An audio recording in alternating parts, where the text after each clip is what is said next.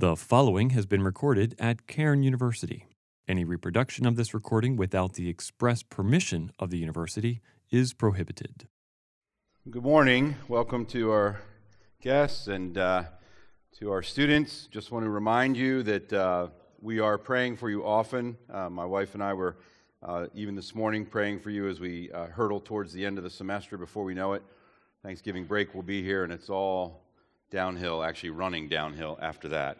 Uh, and so uh, the semester has been moving along uh, quite rapidly. I want to thank uh, the students for giving us a great semester thus far. We've had a great, what, what a great fall sports season, huh? Across the board. Those teams, great. Uh, great activities and events uh, already, uh, many uh, yet on the horizon as we approach the holiday season, and so lots of work going on behind the scenes. But I want to thank those students that are involved in athletics and the arts and student associations and clubs across the campus. Uh, thank you for all you've done to make this a, a great semester. Uh, this morning, I want to continue with the series, The Marks We Bear. Uh, I want to uh, talk this morning about the mark of compassion uh, and uh, look at a few passages of Scripture, zero in on a specific example from the Lord Jesus' life, and then talk about the implications for you and I as we think about what it means to be followers of Jesus and bear the marks of Jesus so that we and those around us know that we are truly his followers. We started this semester looking at that by looking at those words actually from the Apostle Paul, who said, I bear in my body the marks of Christ. And what Paul was referencing to, as we've been saying all semester, is that he actually was bearing in his body the physical scars of a follower of Jesus. Paul had been beaten and left for dead shipwrecked and imprisoned, hungry, impoverished. All of those things took a toll on Paul's body. But he considered them the marks of Jesus because Jesus, as Hebrews tells us, was tested in every way like us. He is a perfect confidant and counselor, a perfect Savior, because he knows what it is that we're going through. And Paul identified that he bore the marks of Jesus in his body, knowing that Jesus had borne the marks of his faith and obedience to God. And so, what I've been trying to do all semester is help us to think in a fresh way about assessing our followership of Jesus. Do we bear the marks of Jesus? Not necessarily those physical marks, though some of us do. And some of our brothers sisters around the world who are experiencing persecution even this day are bearing the physical marks of following Jesus. But Paul references the marks in his body, but also the spiritual marks that he was bearing as a follower of Jesus. We looked at the mark of obedience. What would compel Paul to continue on in the face of such adversity? His obedience, which was derived from his faith in God. We looked at the mark of forgiveness, that we of all Christians should be forgiving, of all people should be forgiving, because as Christians we have been forgiven much. And then we looked last time at the issue of selflessness, that we bear in our bodies and in our walk with Jesus the mark of selflessness because Jesus himself bore that mark. It was a quality that he exhibited and one that we're called to exhibit as well. This morning I want to look at this mark of compassion. Compassion. Some of you know that term. You use that term. You're familiar with the culture's awareness of that term to act with compassion, to think compassionately about others, to pity or have empathy or sympathy for those who are hurting and suffering. Christian ministry that my wife and I have supported for years, Compassion International, reaches out with compassion to children who are starving around the world. It's a very important quality for us as Christians to think about and to ruminate on, to meditate upon, and to put into practice in our own lives. Compassion is a Christian virtue, not simply because the Bible references it, but because God is a compassionate God. And Jesus showed compassion to people and to you and I as his followers, and we as Christians are the beneficiaries of God's compassion. The psalmist testifies, as Dean Porcello read for us, that God shows compassion on his people and those who fear him. Romans 8 tells us God has compassion on those whom he will have compassion on. Compassion is a quality of God. He looks at us in our hurting and our suffering and is moved, moved to love and to care and to act. And so we as Christians think about what does it mean for us to bear this mark as a follower of Jesus, the mark of compassion. The dilemma for us always is, as we've been talking all semester, is this is a term that we use in our daily lives. Our culture talks about the issue of compassion, We sometimes get the issue of compassion confused with other kinds of things. Compassion is much more than having pity, compassion is being moved to care and ultimately to act. It isn't just to look on someone in a condescending and pitiful way, it is actually to be moved to care, to love, and to act accordingly. It is not, compassion is not simply a human relation strategy. Boy, just think how far you'll get in the world if you could just convince people that you were compassionate. That's not good enough for us who are followers of Jesus. Using it as a strategy or a tactic to advance our own will, our own initiative, our own ambitions, our own goals, that's not what the Bible teaches. Compassion is not just a human relation strategy or tactic, it's a genuine, authentic response to the suffering and hurting of others. We see this in the life of Jesus. You don't have to look very far. You do a simple word search on your own on the word compassion, and you'll see all kinds of examples where the disciples actually record for us that Jesus looked out on people and had compassion. He was moved by what he saw. In Matthew chapter 9, we see that Jesus looks out on the crowds. Matthew testifies Jesus looked out on the crowd and was moved to compassion. Why? Because he saw them as helpless sheep, sheep without a shepherd. When Jesus looks on people, he sees what they are experiencing. He knows that they're lost and confused. He knows that they're hurting. And he's moved, not just to have pity in some condescending way, but to actually show compassion, to demonstrate love and care for them. In Matthew chapter 14 and verse 14, Jesus looks out on the multitudes, the feeding of the 5,000. And the Bible says, Matthew records for us that he was moved to compassion when he looked on the crowd and met their need. In fact, more specifically in Matthew 15, when Jesus feeds the 4,000, this is what we see. It says that Jesus looked out on them and had compassion and actually told the disciples, I have compassion on them. I'm concerned. And he tells us exactly why. They've been three days following us without food. It isn't just that Jesus looks out and in some condescending or contrived way says, I have compassion. He looked out, and Matthew records for us very specifically, he saw that they were hungry and tired and said, Let us meet that need. He didn't do it to keep the crowd with him because he drove them off just a few verses later when he says, Unless you eat my flesh and drink my blood, you have nothing to do with me. He didn't use it as a marketing gimmick. He didn't use it as a trick. It wasn't a tactic. It wasn't a strategy. He looked out and saw people who were hungry and said, Let us feed them. Jesus is a compassionate Lord. He looks out and sees the hurting and suffering of those around him, and his love compels him then to care, to have concern, and to act accordingly. Jesus sees in every case, it's very interesting what the disciples record. And Jesus looked out and saw the crowd and had compassion. Jesus looked and saw and had compassion. Jesus was confronted by this group, saw their need, and was moved to compassion. The disciples record for us over and over again that Jesus sees. Brothers and sisters, if you think your hurts are beyond the sight of Jesus, you are mistaken. He sees. If you think your sense of confusion, your suffering, your hurting, whatever it is in your past, Jesus sees. Jesus sees and he cares. And the disciples record this for us under the inspiration of the Holy Spirit to tell us that Jesus sees and is compassionate. And I would like to look at a specific picture of Jesus' compassion, one we don't often associate with this quality of Jesus, in John chapter 11. I want to zero in on a particular verse in John chapter 11 because it's intrigued me my whole Christian life. I remember being at the Christian camp where I was working and was a program director, and we used to say that the table, uh, we, they would memorize scripture, and if you memorize a particular passage of scripture, uh, that you could um, uh, find your way uh, to the front of the line to get your food. And one very clever group, it happened almost every summer, memorizes John 11:35, the shortest verse in all of the Bible right? What is it? Jesus wept. Shortest verse in all the Bible. Two words, John 11, 35. I've always been intrigued by that verse. Jesus wept. Not just because it bolsters, you know, another notch in your Bible memorization uh, portfolio, but Jesus wept is a very powerful idea. Jesus wept. Jesus wept. Jesus wept when and where? Well, John 11, 35 records for us in this brief record that Jesus wept, which means Jesus was moved. Well, you know the story, right?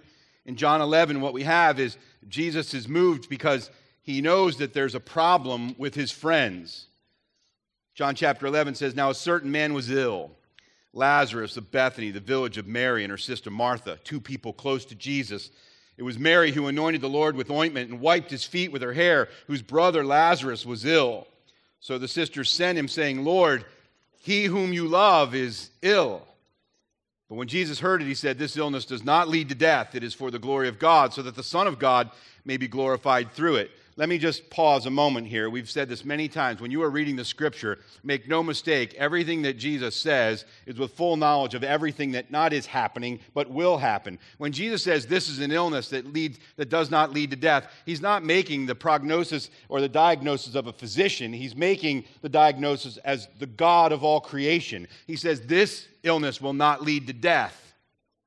He's not redefining Lazarus' illness. He's redefining the idea of death because later he says, What? I am the resurrection and the life. He that believes in me, though he were dead, yet shall he live. Jesus says, This illness does not lead to death. It's for the glory of God.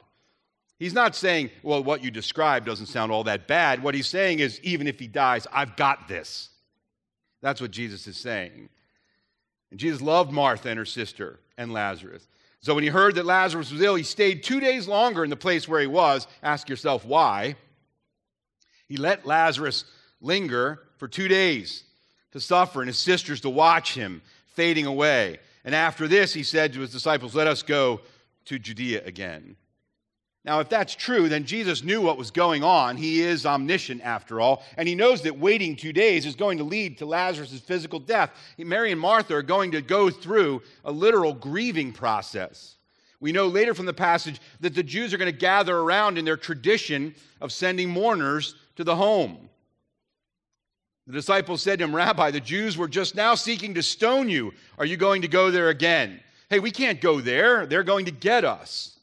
Jesus answered, are there not 12 hours in the day? If anyone walks in the day, he does not stumble, but he does, but he because he, he sees the light of this world. If anyone walks in the night, he stumbles because the light is not in him. In other words, disciples, look, I am the light of the world. I am the bread of life. I am the living water. Later, he says here, I am the resurrection and the life.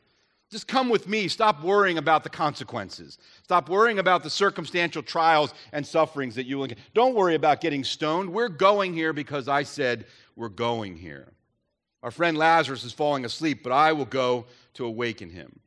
And the disciples said to him, Lord, if he's fallen asleep, he will, he, he will recover. right?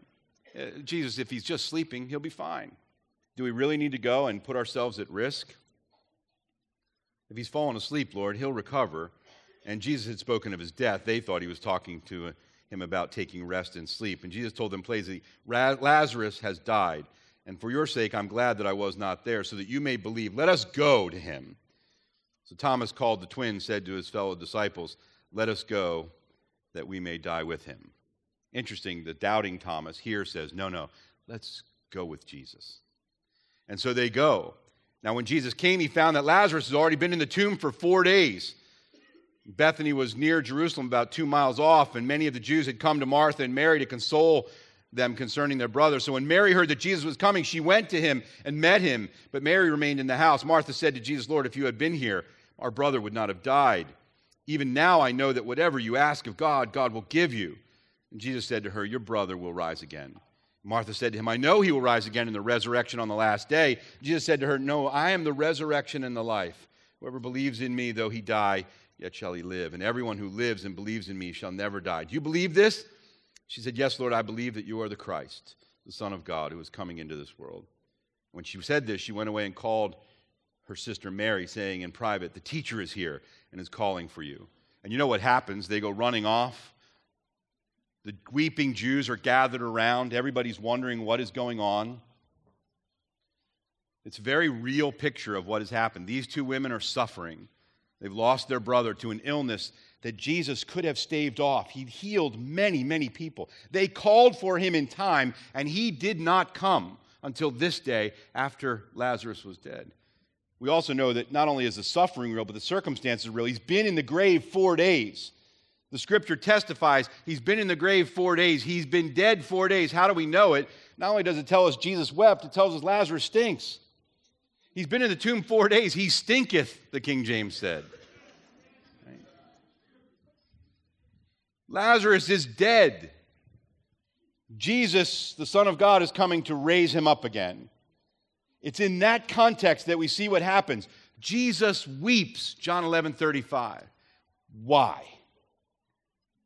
Why? I've been thinking about this for as long as I've been ruminating on this for, for, decades. Jesus weeps. Why does Jesus weep? He knows, he knew Lazarus was sick, and he knew that he had the power to heal him or to raise him. He stayed two days longer knowing that Lazarus would die. When he shows up, is he surprised? Why is he weeping? Is he weeping because Lazarus died? He's about to raise him from the dead, and he knows that. Is he weeping because, the, the, the, the because he's worried that he's not going to pull it off? Come on, he's the Son of God. He knows he's going to pull this off. I'm the resurrection. Why is he weeping? He's weeping because they are weeping.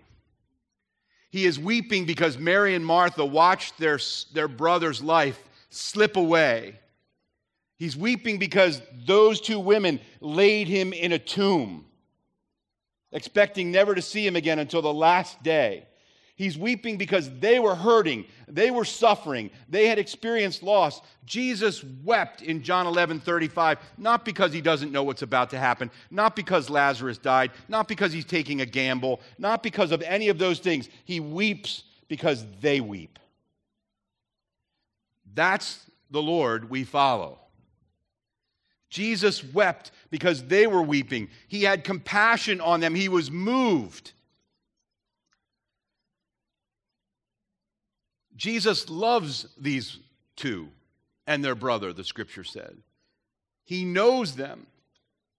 He shows compassion and he raises Lazarus from the dead. Everybody here gets it all wrong the Jews are weeping. Mary and Martha are weeping. Everybody thinks that Lazarus is irretrievably gone and in the grave. Jesus knows, yet he weeps because they weep. Well, what does that mean? What is, that is an outworking of Jesus' compassion. If compassion is caring for and being concerned for the hurting and suffering of others, Jesus, we see it right here in the raising of Lazarus. It isn't just that he's shutting the Jews and Pharisees up. He's put his disciples at peril. We're going to go there, but they're going to stone us. Doesn't matter. We will bear the marks of your Savior in continuing to do what God wants us to do. We're not concerned about consequences. We're not concerned about circumstances. We're going to go and raise this man from the dead. The greater glory of God is at stake. But listen, in the midst of all of those theological realities, people hurt, and Jesus is not indifferent. He wept because they were weeping. I think it's funny. The Apostle Paul is given, I, I, often think of the Apostle Paul as this sort of stoic, stalwart, strong figure, not given over to emotion, not whimpering, not cowering, not faltering, not shirking what is in front of him. I always take great comfort from the, the strength of Paul that is exhibited, the strength of his faith, how he perseveres and endures and keeps on going. And even at the end says he's being poured out like a drink offering, yet he keeps on preaching.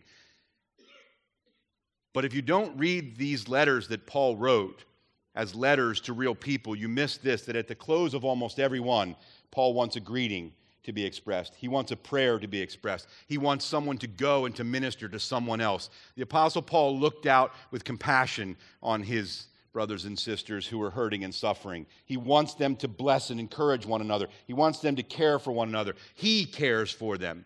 Even the Apostle Paul is exhibiting the compassion of Jesus. He sees the hurting and suffering of those around and is moved by it, which is why I think, under the inspiration of the Spirit in Colossians 3, he writes this to those Christians as a manifestation of your Christian life, then, and the fact that you have put to death sin and earthly pleasures and you become a new creature. Put on, then, as God's chosen ones, holy and beloved, compassionate hearts, kindness, humility, meekness, and patience, bearing with one another.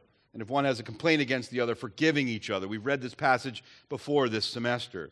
Put on, as God's chosen, holy, and beloved ones, compassionate hearts, kindness, kindness I think about compassion and I think about this reality. It requires something of us, it requires something of me and something of you. It requires empathy, not just sympathy, not just pitying someone, saying, Whew, they got it bad. I feel sorry for them. Empathy is the ability to feel what someone else is feeling, to actually appreciate what someone is going through. Compassion requires empathy, but it requires something else respect for the other person. We don't care when someone is suffering if we think they deserve it. If they're hurting and we think they brought it on themselves, or worse, we have judgments against them as a group or as an individual. Compassion requires not just empathy, but respect and genuine concern for others.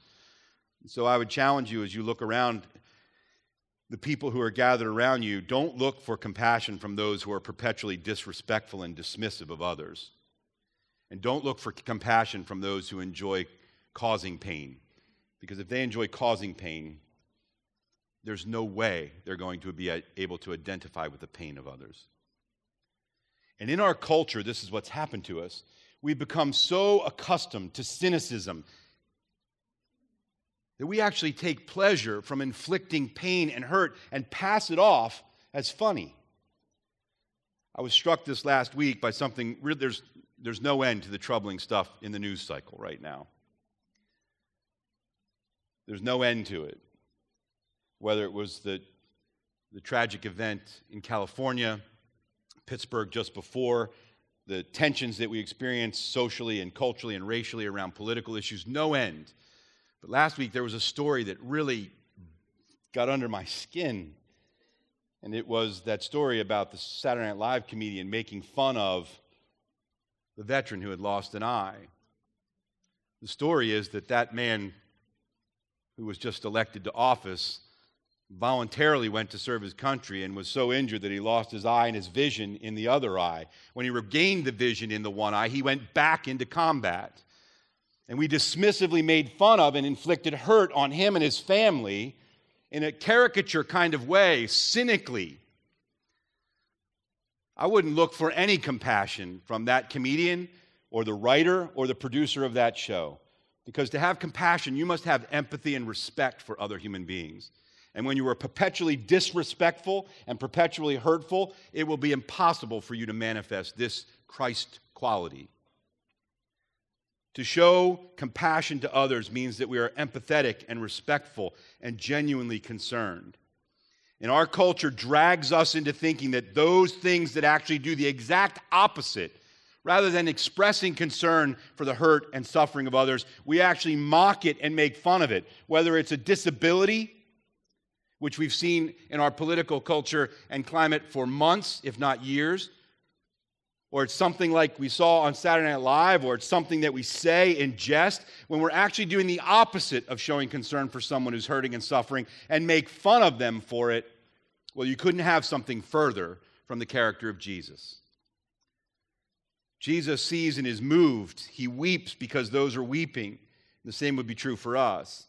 The Apostle Paul, who showed compassion on others, says here, put on as God's chosen ones, holy and beloved, compassionate hearts. Look, just let me be perfectly honest. The whole point of this series was to think about the marks of Jesus and assess our own state as his followers. I would say this in the most honest way possible that when we find ourselves struggling to be compassionate, it is time for some very serious soul searching because it's an indication that something is seriously wrong in our walk with the Lord. If we are followers of Jesus, we are moved by what moves him. And compassion is to be a mark that we bear because it is a mark that he bears. If we find ourselves struggling, then we need to sit down and do some serious soul searching. And if we find ourselves taking great joy from inflicting pain and hurt on others, well, then that's a whole other level of self examination. There is time, as the Apostle Paul says, let a man, let a person examine himself. There's a time for us to do that. And if we're going to think about the marks that we bear in our hearts and our minds and our bodies as the followers of Jesus, we ought to take some time to think. What are the ways in which I find myself struggling to be compassionate and to act compassionately towards those who are hurting or suffering? Why is that? Could it be that in your personal life you are hurting and suffering yourself and find that no one is exhibiting compassion to you, and so it's something we shouldn't expect from one another. Oh no, in the body of Christ, we should expect it from one another on a daily basis. What are the ways in which we could, even now, demonstrate compassion to those around us? To cut through the biting cynicism of the culture around us and show the love and concern of Jesus to one another and those around us. Our God is a great God, and He has compassion on those who fear Him. And those who fear Him, in turn, have compassion on others. Let's pray. Father in heaven, we thank you for your goodness and grace to us, for the way that you lead us according to your good purposes. For those of us that are in this room struggling physically, we pray for strength and grace equal to the task that you've set before us. For those who are feeling overwhelmed, are struggling by the burdens of life and their responsibilities as students or in other roles that they have in this world, we pray that you give them grace and strength equal to their task. For those of us who are struggling because we do not feel the compassion from others, we pray that we would take solace in this truth that you and your Son have shown compassion to us, that you give us your Spirit to minister to us, to indwell us. And we pray that we would trust you to show us the grace and mercy and love and compassion that we need in our time of hurting. Give us the grace to trust that you do see and you do care. And Father, if we're here today and struggling with showing compassion to others, we pray that your Spirit would convict us, that your Spirit would convict us of the need to exhibit godly compassion towards those who are hurting and suffering. Soften our hearts that we may be known to one another and to you and to a watching world as your followers, we pray in Jesus' name. Amen. God bless. Have a great weekend.